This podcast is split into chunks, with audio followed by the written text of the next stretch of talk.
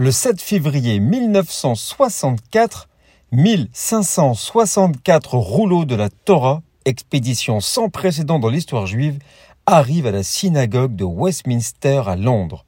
Là, ils ont été logés dans des berceaux numérotés, dans des racks spécialement construits, tandis que des travaux d'inspection et de classification ont été entrepris. Chaque rouleau a été scrupuleusement examiné.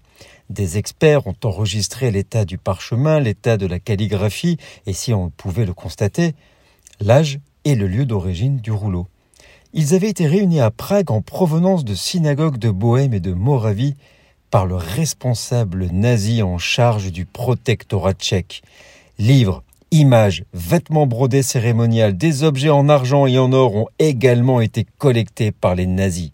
Bon nombre de ces articles sont maintenant dans le musée juif de Prague. Les rouleaux eux-mêmes gisaient entassés dans des synagogues désaffectées depuis plus de 20 ans.